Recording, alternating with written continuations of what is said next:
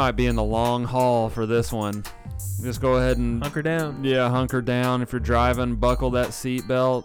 Make sure you have enough gas in the tank. Because, uh, no, I'm kidding. Um, anyways, we, we, I think we've got a great show ahead of us. Uh, we want to thank you for joining in. Uh, we're the Reformed Informants. This is a podcast devoted to biblical exposition, systematic theology, and practical application for the good of the church. I'm Lance Burrows, along with T J Darty, and we're the Reformed Informants. Are, are you are you, are you ready for this? Man, I'm pumped up. We're we're finally finishing the bibliology series, right? Yeah, is we're gonna uh, th- we're gonna attempt to wrap things up in bibliology uh, with part four of the bibliology series, uh, Canon of Scripture. The okay. Canon of Scripture. A whole episode on the Canon oh, of Scripture. Yeah, I mean, just thinking about starting this, uh, I don't know. Yeah. We, we, it may be a part five, yeah, which would I'd, be part two of this. I don't know. I had to try to talk Lance down when we got going into this thing. Usually I'm the one that's uh, that's on edge. I, I get all amped up, but uh, this one, this one, Lance is Lance. This is a dangerous combination. So we'll see what happens here. Yeah, biblical yeah. canon, the canon of Scripture. Okay, so hey. W- w- Why are we doing an episode on this? I was I was about to ask you that. I know, T J. That's why I cut you off, because I, I don't want to answer that. I want you to. Why are we doing an episode? Yeah, why an episode on the canon of Scripture? Well, because that, that question comes up all the time. How do we know that the books in the Bible should be the books in the Bible? Mm-hmm. And how do we know if they're the right books? And why aren't these other books, these other texts that were written, you know, some of them around biblical times, why wouldn't we include those books into the canon of Scripture? And w- when we're talking about canon, that word canon is basically, uh, it means a, a measurement. Yeah. It's um, it's uh, biblical terminology. Any systematic theology you come across, you're going to find canon of Scripture. So we're talking about a measurement of Scripture. What will we include in Scripture? Yeah, it's, it's a... a the word canon actually is a transliteration, which means it's just a it's copied over from another language, and it comes from the Greek word that is equivalent to canon, and it has this idea of being a, a normally um, originally it was equated with being a straight rod, a yeah, rod or right? reed, yeah, right, yes, yeah, and so okay. over the course of time, that reed um, or rod, because it is straight, it becomes a way to measure or to rule or to compare, or serves as a standard, okay. right, for other things. Yeah. And so it became attached to the idea of Scripture, because Scripture is a rule or a standard. It is a straight um, rod that guides and, and can be um, used as c- comparison to other um, thoughts and documents and things of that. Yeah. Right. So we're talking about the measurement of Scripture. Right. Um, what would we consider the closed canon of, mm-hmm. of Scripture. In mm-hmm. other words, we have sixty-six books, thirty-nine in the Old, twenty-seven in the New. We would say that that is the canon of Scripture. Should that be the canon of Scripture? Is it only those books, or should we uh, should we add another one? Right. And, and could we do that? Should we do that? Are there warnings against doing that? Yeah, and, and by the way, we we have done this little mini-series on bibliology. Think about the things that we've talked about. We've talked about revelation and inspiration and inerrancy and authority and sufficiency. Um, to to speak of the canon is to say all of those things apply to these sixty-six books and to these sixty-six books alone. Right? Like yeah, these are the only ones in which God has revealed himself. These are the only ones in where God has inspired writing. And all of them are included in that. Like all of the collected whole of Scripture is inspired. It's all inerrant. It's all authoritative. It's all sufficient. And there is nothing else that fits into those. These are distinct, right? Yeah, bibliology does not step outside of what is written, Genesis to Revelation. There, there is no the Bible plus or the Bible and right. in bibliology. It's only the Bible. So, I mean, this is a this is a... major issue that we're trying to tackle and cover here in a limited amount of time. Uh, so let's kind of work our way through, um, at least uh, as a starting point, this idea of documents and the idea of documents circulating. And do we have a pattern of that uh, going on in Scripture? Yeah. Um, so what what does the process of canonization look like? You know, we think about, and, and by the way, when we speak of canonization, um, this process of building the biblical canon, predominantly the scholarship um, and research is going to be related to the process in formulating the New Testament, um, right? Like the, the New Testament is uh, combined with the Old Testament, um, but the focus is going to be on the New Testament because that is where the collected whole of the Bible is all finally put together. Um, and so this process of canonization, Lance, does this take place like one... two months after Christ? Like, what is it? Did everybody meet together at the Jerusalem Council and say, hey, um, while we're here addressing the issue um, related to Jews and Gentiles, why don't we go ahead and just knock out and say which books are in the Bible, right, and which ones aren't, and just kind of put a nail in that? Like, uh, like, like, when did this happen? How does this happen? Yeah, I, w- I mean, I would say at least the example that you gave is probably the common train of thought to how the Bible was collected or came, or came together. In other words, you know, there were a dozen, a couple dozen people that were sitting around a table at a church council, and they said, yep, this is in, this one's out. And just because they said this one's in, this one's right. out is how the canon of Scripture uh, was established. We we, we want to reject that. Right. Uh, that that. But that's probably the common thought. It is. That, right? Like, people just kind of assume that there were a handful of white men that sat in a room, right, right, and probably put these things together, and they made mi- the decision. That's a misrepresentation okay. of Reformed I, theology. That's, that's right. a misrepresentation of any systematic theology, but that's just a misrepresentation of Christianity and the Bible, generally speaking. Um, so if we want to talk about the canon of Scripture, uh, let's go ahead and work our way back to the Old Testament. Okay. okay. And um, let, let, let, let's, let's establish... Um, where the canon came from in the Old Testament, and then we can progress I think to that's the good. close of the Old Testament, how Jesus and the apostles maybe viewed it, and then uh, work into the New Testament and yeah. the New Testament canon. I think that's yeah. I think that's a good approach. So let, let's think about the Old Testament. What? How did we get the Old Testament as we have it today? Um, where did this process begin um, of recording and writing down the Word of God? As we, we said before, remember, this is what, you know, this is inspiration. This is the revelation of God being um, documented in written form. Well, you can go all the way back. The first instance where we see this take place is actually from God himself. Um, we, we referenced this in another episode, but in Exodus thirty-one, um, the Ten Commandments written by God with Exodus thirty-one eighteen uses the phrase written with the finger of God. So these are the, the commandments of God written on tablets of stone, and you begin to see that God is going to document and write down the um, divine revelation so that it can be preserved and carried about. Yeah, I would absolutely agree with that. We, we've got God, who is the orchestrator of the first writing yes. of, of Scripture. God has revealed himself in words previously that, that have been um, passed down through oral tradition. Yes, yes. But now when we move into Moses and the Exodus, we have God calling Moses up on Mount Sinai. Um, Exodus chapter uh, nineteen is where you, you will find that account, um, which, by the way, in that account, God says, do not touch the mountain, do not let any animal touch the mountain. If so, that man shall die, and that animal shall also die. So that command was given to the nation. But then in the midst of all of that, three days after God had laid out the ground rules, God calls Moses up mm. on Mount Sinai in front of the nation of Israel. Scholars estimate conservatively there were two million people that were right. at the foot of Mount Sinai, all witnessing Moses go up. Mm. Thunderings, lightning, the mountain is quaking, people are terrified.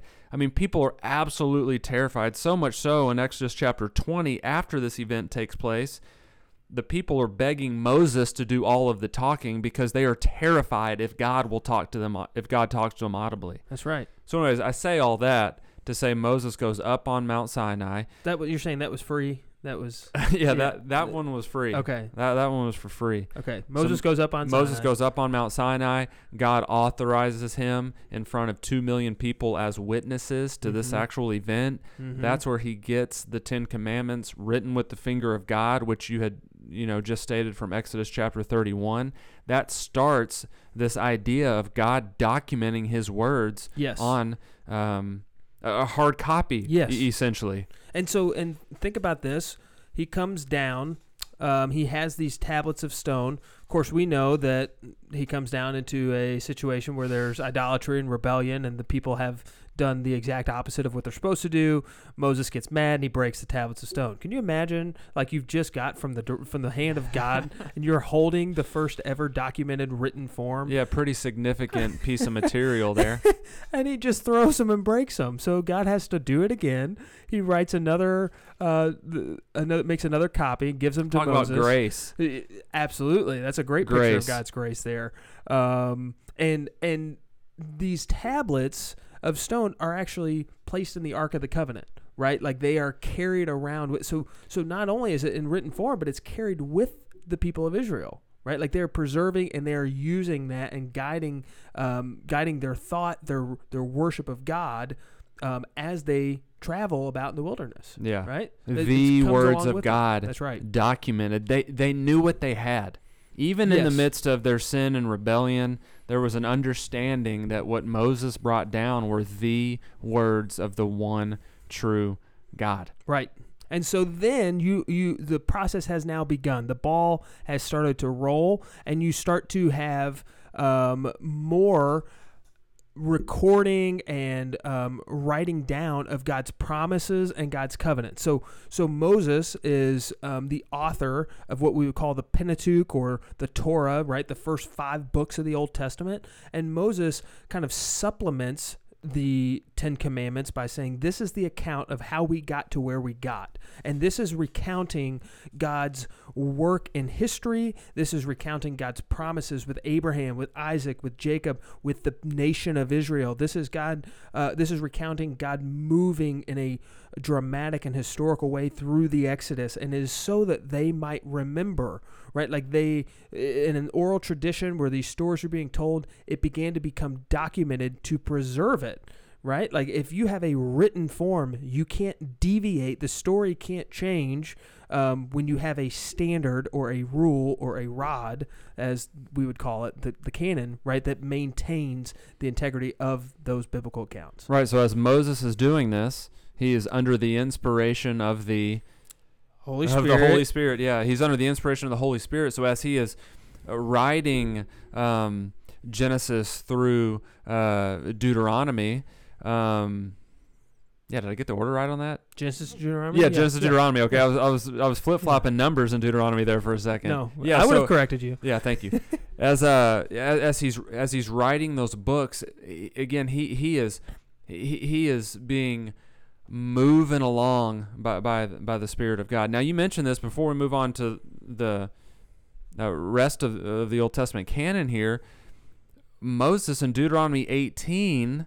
Remember, he lays out um, a prophecy essentially about uh, forthcoming prophets, prophets right, that right. would culminate in Jesus Christ. That's but right. in that prophecy, Moses is saying, look, I'm not eternal. I'm going to die at mm-hmm. some point, but there will be men that come after me that will speak the words of God. That's right. Ultimately culminating in the Lord Jesus Christ. Yes.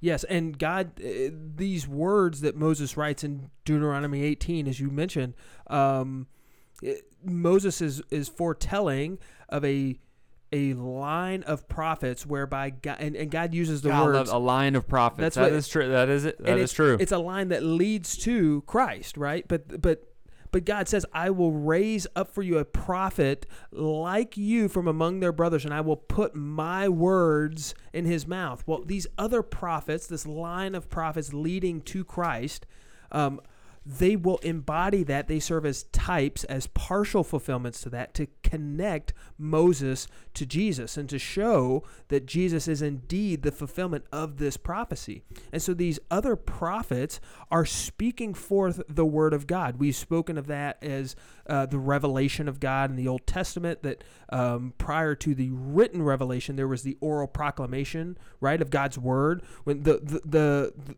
The word of the Lord came to me, uh, Ezekiel would say. Um, These are the words of the Lord, the prophets would say. And and so now, as they proclaim this message, they write it down so that it would be preserved and recorded for future generations. Uh, we've seen Paul say, that's for our benefit, that these right. things were written down. Right.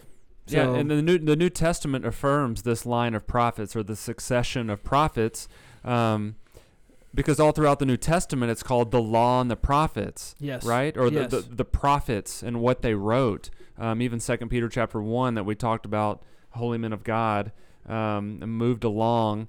Um, that that verse is talking about uh, these prophets being moved along by the Holy Spirit.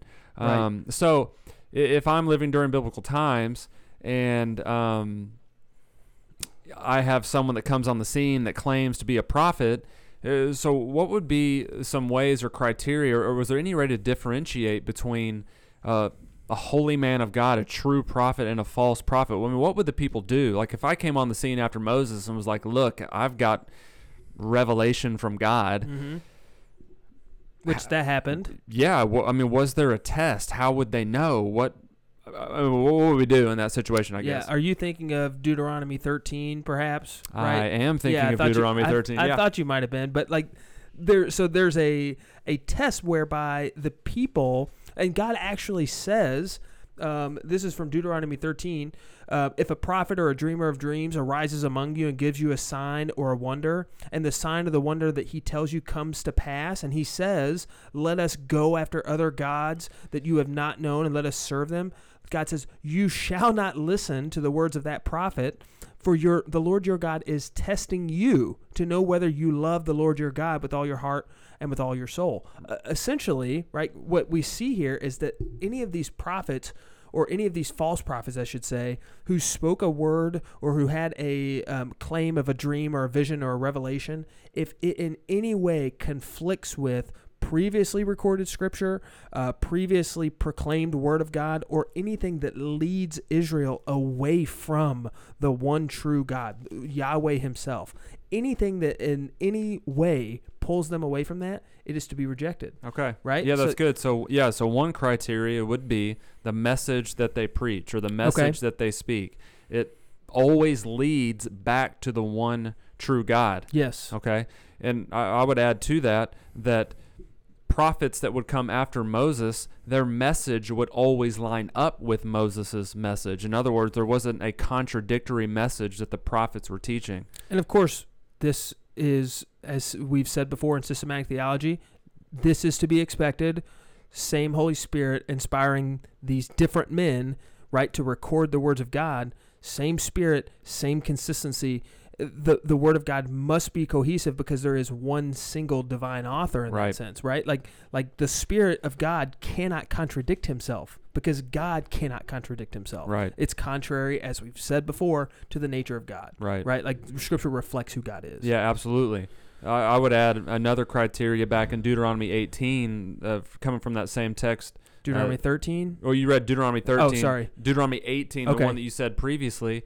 Um, it talks about a prophet's predictions, mm. that a prophet's predictions will always come true. Now, we're, we're talking about one hundred percent accuracy uh, in their predictions. Right. And we are saying that if a prophet was to predict one hundred prophecies and ninety-nine of the one hundred came true, according to Deuteronomy eighteen, they wouldn't be a true prophet. If the prophet is really speaking the words of God, this divine God, then they will always be accurate in their representation of what prophecies they are giving. Right. So right. the people of God would be able to test the prophets in this manner, Were they predicting things accurately? Did those things actually come to pass? Yeah. And were they actually teaching with what the Bible or with what Moses had already said? Yeah. It was a checks and balances. Yes, and I think that on that note,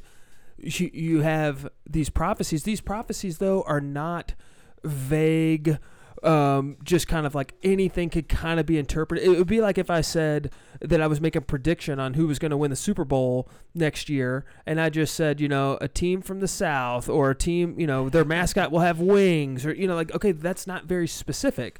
But if I name the starting quarterback for the Super Bowl winning team three hundred years from now on another uh, continent, that's a very specific prophecy. That's what we see. By the way, in the Messianic prophecies of the Old Testament with Isaiah, he's giving very specific, detailed proclamations that only can come from, from God, right? And that's the only way that we can verify that they have indeed been, um, uh, that they should indeed be inscripturated because right. they have come from God. Right. Right? Yeah. I think there's probably another couple yeah. points or criteria that we could add to, you know, identifying a, a, a true prophet. Um, but as we're wrapping up the Old Testament, we have prophets recording the Word of God. Well, why why those books? Well, how, how, do, how do we answer that? Yeah, so when you think about what's happened as the progressively God has been revealing Himself, and He has predominantly chosen to do that through the people of Israel, and He begins, like we mentioned, with the tablets, and then it Um, extends to Moses um, with the Torah, and then the successive prophets and, and other historical books that are written down. But each of these recordings, each of these documents um, was clearly understood to be the divinely inspired Word of God, right? Like they were immediately accepted. Always. And there was consensus among God's people. Um, we mentioned before about the Um, willingness of, of the Jewish community to die, right, for the preservation of the Word of God. Like it was, it's their entire, their entire religious understanding came from God revealing Himself by way of the prophets, right? Like that's what a prophet does. The prophet speaks to the people on behalf of God, uh, while the priest speaks to God on behalf of the people. Like the, the prophet does this, and so these things have been recorded. These books have been written down so that we might um, have a collection of God's promises, God's faithfulness, God's covenants, um, so that they could long for His fulfillment right. of those things. Yeah, I, that makes me think of Nehemiah chapter eight when the people are crying out to Ezra, bring us the book, mm. Br- bring us the book. And the book is brought, and Ezra takes that book and he preaches and he teaches and explains and exhorts the the people. They were they were demanding yes. the, the the words of God, and he he delivered. That's right. By just explaining the words of God. Well, and so on that note, think about think about how the Old Testament ends, right? Like you get to the end of the Old Testament, and something happens. There's a a period, like you can see a progressive. Um, God throughout history has been speaking to His people. He, he's been raising up prophets. He's been he raised up judges. He raised up kings. He raised up prophets. He had these men um, who helped uh, speak to the people on behalf of God Himself. But then something happens, and there's a gap, right, in time. Like you get to the end of the Old Testament, you roll into Malachi, you get to chapter four, and now there's nothing. Yeah, it's there's, commonly called the four hundred silent years. Is there that you what go. You're talking about? That's, yeah, I didn't know what it was called. Okay. I was looking at you like a deer in headlights there, like you were uh, setting me up. Yeah, well, the four the four hundred yeah. silent years, and, right. and this is a big deal when we're talking about canon of Scripture, because if you look in some of the apocryphal texts, like Second Maccabees, those texts that were written during the four hundred silent years reveal to us that the nation was waiting on a yes. prophet to mm-hmm. tell them what to do next. There, there, yes, there's a there's a longing. That's why it made me think of that when you spoke of Nehemiah eight. There's a longing for the people of God to hear from God. Like that's why there's such an anticipation when Jesus comes on the scene. Yeah. Right? Like there's the, there are these four hundred years of silence, and these people, the, the Jewish people, are longing to hear from God. They want to know, and that's what you mentioned. These other doc, these other documents, these other texts, they speak to the fact that the people want to hear from God. Like, they want to hear something, and so they're writing and they're recording. But these texts are different from the others. Why? Like you, we, you mentioned this this word apocryphal, right? Like, what do you mean when you talk about the Apocrypha? What is it? Help me understand. Right. That. Well, you've you've mentioned, and you've kind of put a timeline together, talking about the the final chapters of the prophet Malachi and what he wrote, and then there's this gap of about four hundred, four hundred thirty years, I think, before uh, John the Baptist. Mm-hmm. Birth announcement and mm-hmm. the Christ birth announcement. So you, you have this gap of time where God is not revealing himself in a special way. Now, he is generally, general, of course, right? And he has still he has revealed himself. So they have they have the promises, they Absolutely. have the, the words of God, but there is no new revelation right. coming, right? No yeah. new special revelation. Yeah. So the, the this four hundred year period. There aren't any prophets. God isn't revealing himself through prophets. There isn't any more documentation of prophets writing any words down. So you have some ancient historical records written during this time that indicate that the nation as a whole was, they, they were waiting on God. God hadn't spoken in four hundred years. God hadn't had anything written in four hundred years. Mm-hmm. So there was an anticipation that something was coming forth, that someone was coming on the scene, mm-hmm. that there needed to be a fulfillment or a conclusion to what the Old Testament was building up towards. Right. Okay, so from Genesis to Malachi, as we have it in our Old Testament, we see God revealing himself, um, the words of God being recorded, they're being written down. And by the way, this was never questioned. Like, the Jewish community, um, God clearly and divinely orchestrated this in a way that these books were accepted, and it was there was no um, rejection, there was no tension, there was no dissension within the people. Fair to say? Oh, that's absolutely right. Okay, right. So all of the Jewish community affirmed this. Why? Uh, why then? So we would all affirm Genesis to Malachi, the Old Testament. There's not much dispute about that. But then you have these other these other historical books. What makes uh, First and Second Maccabees, or First and Second Esdras, or um, the Wisdom of Solomon, or some of these other books um, that are included in the Catholic Bible? I think we need to uh, we can't hide from that. The Catholic Bible includes these books called the Apocrypha. Why would we not affirm them? What what what about that? What about those books keeps them from being part of the canon? Right. I, I mean, I think there's probably a handful of things mm-hmm. or a handful of points that we could uh, bring up here quickly. Um, I, I think the first and the primary one goes back to what we've been saying with a succession of prophets. These books do not have uh, the qualities of being written by a prophet, but also the Jewish community as a whole knew that yeah. there weren't any prophets around. Right. And if there weren't any prophets around, they knew that right. God wasn't revealing authoritative, sufficient, yeah.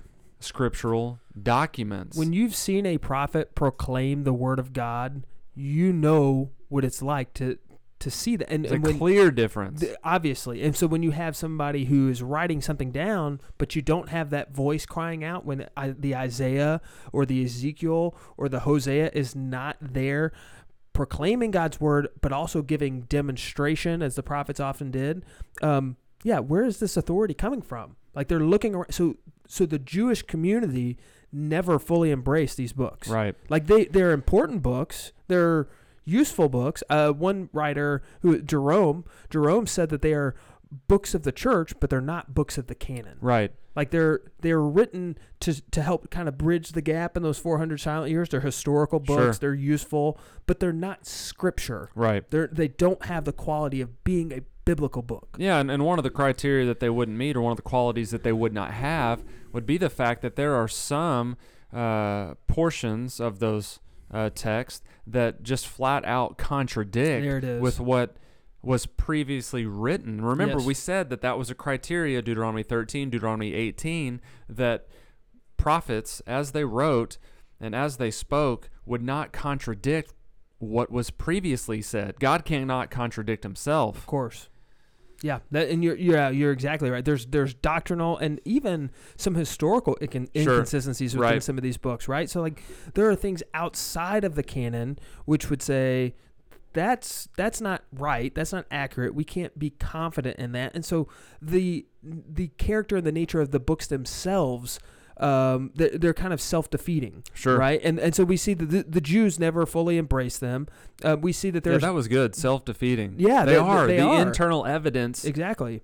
Yeah, yeah, and so you, the Jews never accept them. There's doctrinal and historical inconsistencies, and then I think a third kind of nail in the coffin is that these are never referenced or highlighted in the New Testament, right? Right? Clap it up over there. That, yes. There's, what does Jesus and the apostles, what do they think about it? Right. They have nothing to say in terms of biblical inspiration being attached to them. They never right? quote from them. Ever. They never allude to them. They never mention them. In fact, Jesus, I think, bookends the Old Testament canon when he talks about in the Gospel of Luke um, from the blood of...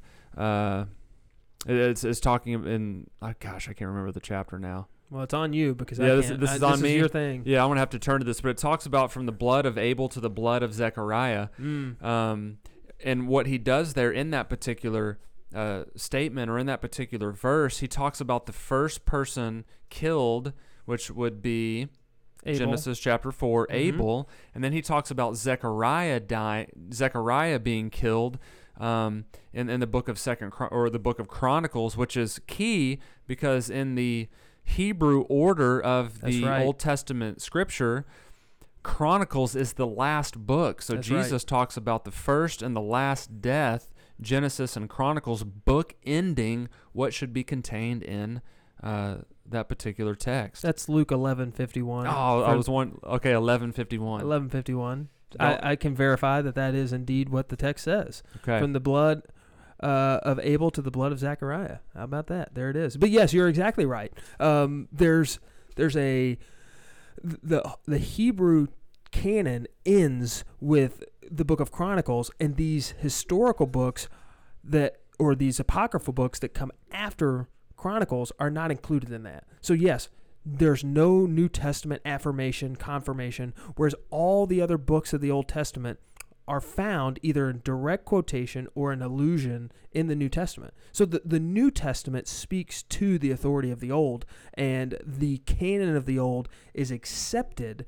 When Jesus speaks, he, he references the law and the prophets, as we've talked about. He has no um, problem with it. And we we even spoke about this in a previous episode, that Jesus is never re- rejecting the authority or the inspiration, but rather the interpretation of these passages, right? When he deals with...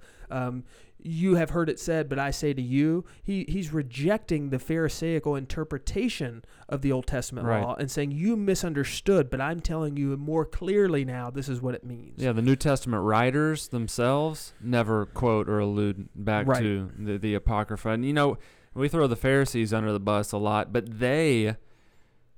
Uh, were affirming the same texts. That's right. They, they were affirming the Old Testament canon only. Right. So, so... I think it's a, I think it's fair for us to say, like, the Old Testament, the New Testament, we reject the Apocrypha, and that's fine. We can read the Apocrypha. You can stu- I personally never have, but I know men who do and, and study it and l- glean some things from it, but it's not scriptural. Sure. We can't build theology or doctrine based on those books. Yeah, read it as a historical book. Right, just like that, you would that, that, the that, that, account that, of Josephus. Or, absolutely. Right? Um, I, I do think it's worth noting, uh, before we transition to the New Testament, why does the Catholic Church include the Apocrypha? Well, I, I think there's there's two reasons. One, it was included in Latin, uh, in Jerome's Latin translation, um, known as the, the, the Vulgate, and that became the standard text of the Catholic Church. And so over the course of time, it was it was not included in there as scripture, but Jerome translated it because he thought that that would be a help a helpful tool, right? Well, fifteen hundred years, it, it was never viewed right. as being on par with scripture. Right, but over the course of time, because it was attached to that translation, people began to kind of say, well, maybe this is included and that kind of thing. And then there are there are doctrinal statements that can be twisted in a way that builds some Catholic theology sure. that we would reject. Right. Um, and we'll we'll address it at a later time. But I know that there might be somebody who has a, a, a Bible in their house that has the Apocrypha in it because that's the one that their their parents gave them, and they're, that's all they've known. And we would say that there's a reason why it was included, but it's not a valid reason, and we need to be careful and distinguish between those. Right, right? Uh, Fair abso- to say? Uh, absolutely. Uh, okay, so we've made it to the time of Christ. We've gotten to the Old Testament. Now, now the fun begins, right? Now we gotta now we gotta figure out the New Testament canon. How does this process take place? Like the, we would, um, just by way of simplifying this, we would say all these books are written in the first century. Um, uh, and, and I'm sure we'll come back to that, but you've got the Gospels that are written immediately after Jesus' life, and then you've got Paul's letters and, and the writings of Peter and John and, and uh, Jude and Hebrews. And so, so how does, how do we begin to put this thing together? What does that look like?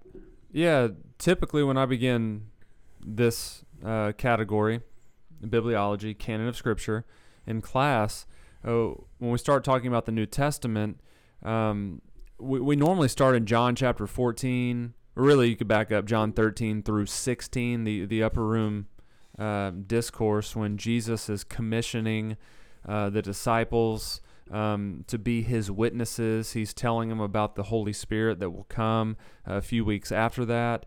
And he he says that he is going to bring to remembrance everything that I have said, um, the things that I um, have said. You will now be able to record and document. And um, I, I I mean I I think that it is ultimately birthed out of that conversation mm. uh, that the apostles are going to be the ones to preach and teach Christ, but the ones to also document mm. Christ. Right, right. So these documents begin to be Um, circulated. They begin to be, well, they're written first, and they're written for specific audiences, but then they begin to be circulated, right? So, so Luke writes his gospel for Theophilus, and he's dealing with a particular audience there, but the Gospel of Luke doesn't just go to one person. It's copied. It's expanded. Why? Why are they doing this? Well, again, they un- they understood who the apostles were. Mm-hmm. If an apostle didn't write the New Testament document, it was an associate of an apostle, like mm-hmm. Luke would be, mm-hmm. uh, for example.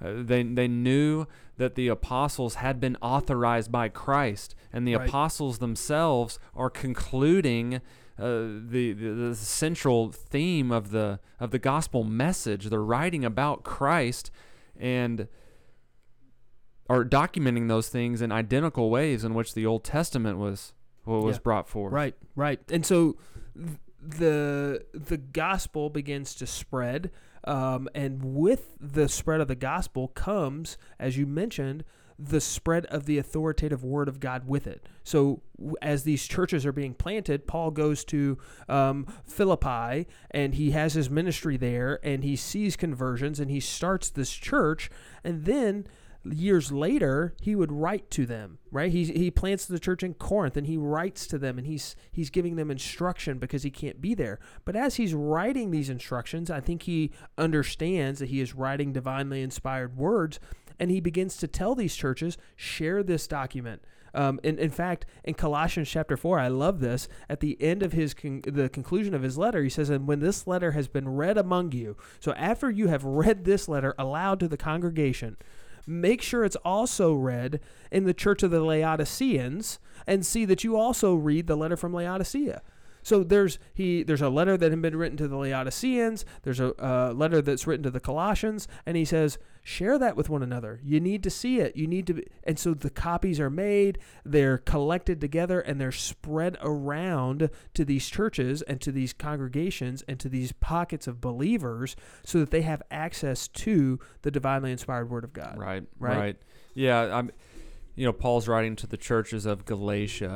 Right, um, right. Even I think there's a little debate on uh, his epistle to the Ephesians on whether or not that, that was a circulatory letter. Mm-hmm. In other words, it probably wasn't written directly to them only, but right. it was a, a general letter that was right. meant to be copied and circulated and passed there, along there to the other churches. There are some that believe that perhaps the the letter that we have for Ephesians was actually the letter to the Laodiceans. Right. You know, there are right. some that, that would claim that.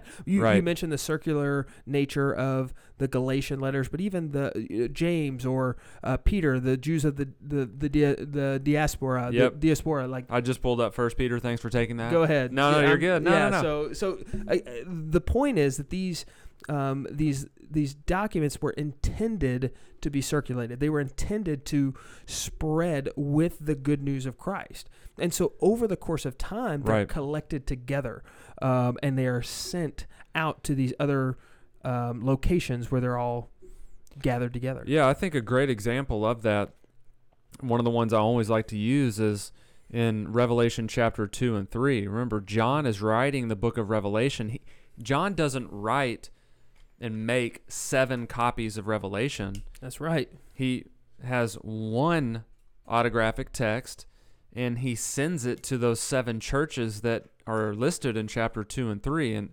and what I'm getting at is he sends it to the first church, which is Ephesus, and then once Ephesus reads what is directly written to them, he then sends it to the next church, which would be Smyrna, and then so on and so forth. So in other words, Ephesus would receive the book of Revelation, they would copy it, then they would send it to the next church. And if you actually follow Revelation two and three, it actually follows an ancient postal route. Wow. Um, along one of the major roads during the ancient world. So it would have circulated easy, actually, mm-hmm. easy after John had written it and probably sent it to Ephesus. Right, right. Um, I did not know that. That's really cool. Um Gosh, that's really good. Um, so, okay, so these letters begin to circulate. Um, we, we start to see the collection of the documents that are put together as we recognize, these churches would recognize, oh, have you seen Paul's letter um, to the Colossians? Well, yeah, that goes really well with what he had written earlier um, to the Galatians. And we can, oh, think about what Luke has written in his gospel and then the book of Acts. And so they start to collect these documents, right? They put them together.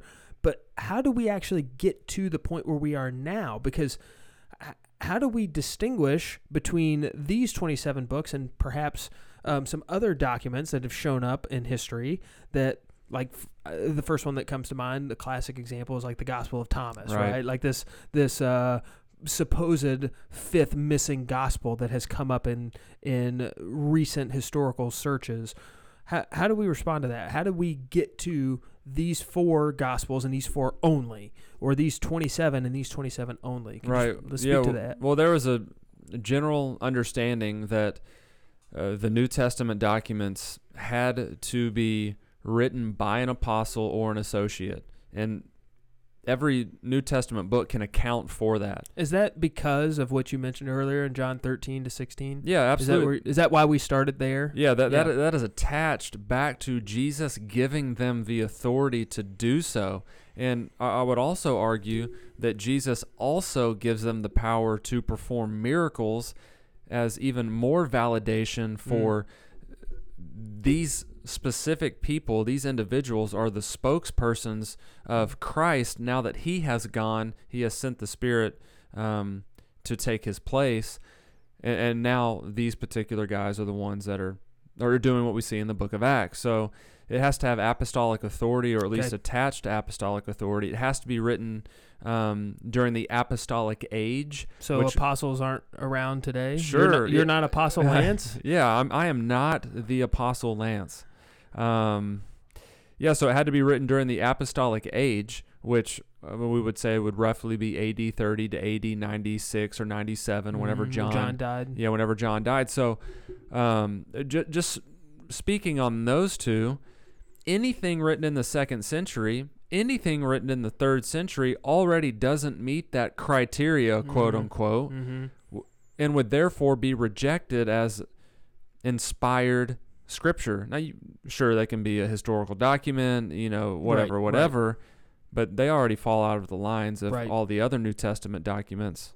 Yeah, and and on top of that, so you, that that is the most centralized um, criterion that we need to understand, is that it has to be attached to an apostolic uh, authority. Like yeah, that, attached. It, it has key. to be attached, right? Yes. Like, okay. Um, A Paul, a, a letter from Paul written by the hand of an apostle. Right. Well, you've mentioned Luke. Well, how does Luke? Luke's not an apostle. Sure. Yeah. How, how does he get? Yeah. How does his work get in? Luke, Luke is validated in the Book of Acts because, you know, you get to the we sections mm. of the Book of Acts, and he is, he is on the front lines with Paul on missionary journeys. So he's attached to Paul. Yeah. Second Timothy four. He is with Paul in prison. So okay.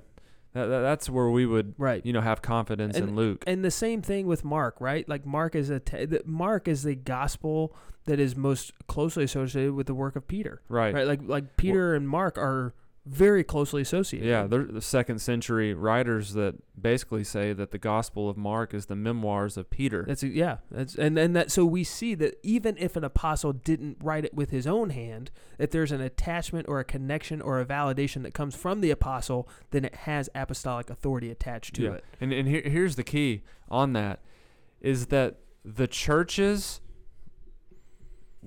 they they, they all accepted these things universally. Mm. That was going to be my next point. Oh, yeah, okay. No, well, no, no, go. Yeah. Go. So not only did it have to be written by an apostle in the apostolic age, but there ha- had to be a universal acceptance. In other words, if there was a ninety-seven percent rejection of this particular document, well, clearly under the sovereignty and the preservation mm-hmm. of God's word, th- th- there's a that's a red flag to me. Right, of course. Well, you you said it. You you hit on it that there was a universal acceptance. There was a universal um, understanding and agreement. Um, be, so that in such a way that there was no um, limited or private or special attachment. Like if I, if we're this church in Smyrna, we can't say, well, we've got a document that you guys would love to have. oh. Yeah, we would love, you would love to have this, and we've got all the biblical revelation and you don't. Like that would never happen. If they did have biblical revelation, it would have been shared, it would have been and circulated, and had that been the case and other um, communities affirmed this is indeed, we can verify this came from an apostle, this is indeed an inspired, this does line up with other biblical revelation, which is the next category. Yeah, of orthodoxy. Agreement. Right, you know, has to be orthodox. Yeah, does this line up with what was previously said? Yes. If it doesn't, it can't be part of the canon. Because, because that's not God. Exactly. God can't contradict himself. We've said that before about the inerrancy, the consistency um, of Scripture itself. And so these things, it had to be attached to an apostle. It had to be uh, used and verified by the church. It had to be consistent and orthodox with the rest of Scripture. And, and then I think finally, you're dealing with a group of people who have the Holy Spirit. Right? And like there's a discernment, there's a sovereign God factor here where God has given the church the ability to understand and to um, recognize this is like my sheep hear my voice, Jesus says. Well, when the Christian, the new believer or the seasoned believer hears the word of God, they know it. They understand it.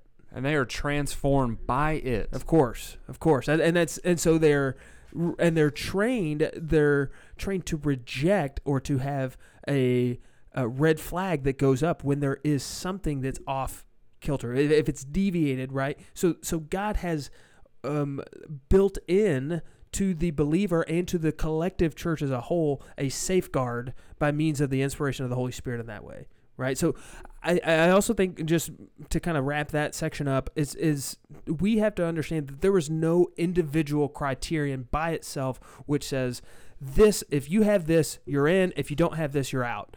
It was it was all of those things. It had to be all of those things. If it was not written by an apostle, but it was associated with an apostle, it was agreed upon by the church, it was consistent, it was orthodox, and okay, we can affirm this.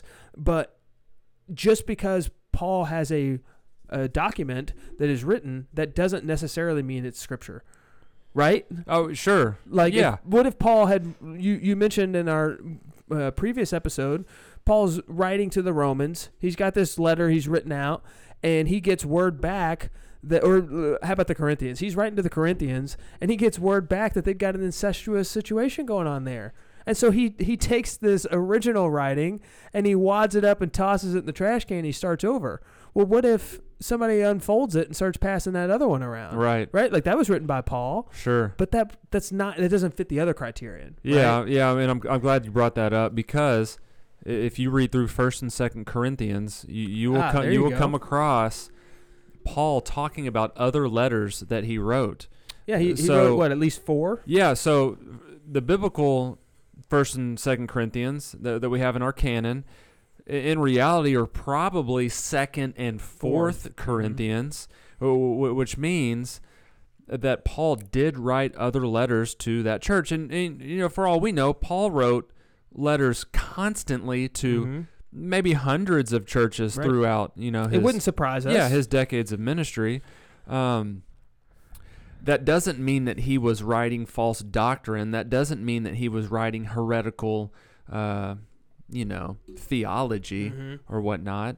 But the documents that God authorized for the canon of Scripture, the ones that He wanted us to have, are are, are the ones that we are the ones that we have. I, right. I do not think that we will all of a sudden discover, you know, a sixth letter written to the Corinthians and just place that in the canon of Scripture. Okay. Um, in two thousand twenty-one or whenever that, you know. Okay, so just for the hypothetical game, let me let me ask that. Let, let me ask that. What if we found First and Third Corinthians and we have Second and Fourth? If we were to find those documents, could could we or should we add that to the canon? What would I I personally don't think it'll ever happen, but let's say we did. What what would you say to that? How would you respond to that? Yeah, of course this is hypothetical. Of course, yeah, this is a hypothetical, but does that Why why would yeah. we say no? Yeah, my my my issue with that with, with that would be it, it's hard to bring in a couple illustrations here in the limited time that we have left. but but I would say that the if, if we did find an, another document of Paul, if we did find another document of Paul, I would hesitate on including that in an updated canon of Scripture because I don't think that there is Uh, manuscript evidence throughout the centuries afterwards that would support that document mm. um, in its existence. Right. Um, right. So, and the other illustration I was going to mention and then not going to mention, but now I'm going to mention, like for the the Gospel of Thomas, for example, which was written a couple hundred years after the time of Jesus and the apostles. Well, first off, it contradicts Scripture, mm-hmm. but there are only a couple, maybe two or three copies or two or That's three right. documents in comparison to the twenty-five thousand right. New Testament documents that we have. So right. I know we're talking on hypothetical terms here, um, but but I just wouldn't include. Well, yeah, I mean, think about Sixth Corinthians yeah, into the canon. Think about, but think about the, even the biblical or even the New Testament canonical process. It had to be accepted and used right in all of these churches. Right. If we had said that the church in Smyrna had that special revelation, it would almost be like the church of twenty twenty says, "Hey, we've got revelation that nobody else has," and it would suggest that biblical. The biblical canon was insufficient for two thousand years. Right. And we would say this we is just talked we just about carried, that. We just we just addressed this issue in our previous episode, and we would say that because all of systematic is consistent, it has to be cohesive and it reflects the same God, that it would suggest that the Bible was insufficient and was lacking something um, for two thousand years of right. history, right? right? And we would we would just categorically reject yeah, that. Yeah, we reject now, that. Now, we can we can play the hypothetical game, and I could I, I don't know, but I could you could probably come up with some kind of situation where I would say, you know what, that made me scratch my head a little bit, but it's hypothetical, but the, the point we want to make is that God has preserved His Word and has given us the biblical canon that He so desired and has His um, divine authorship upon, and we can we can be confident that that canon is enough. Yeah, that's good. Right?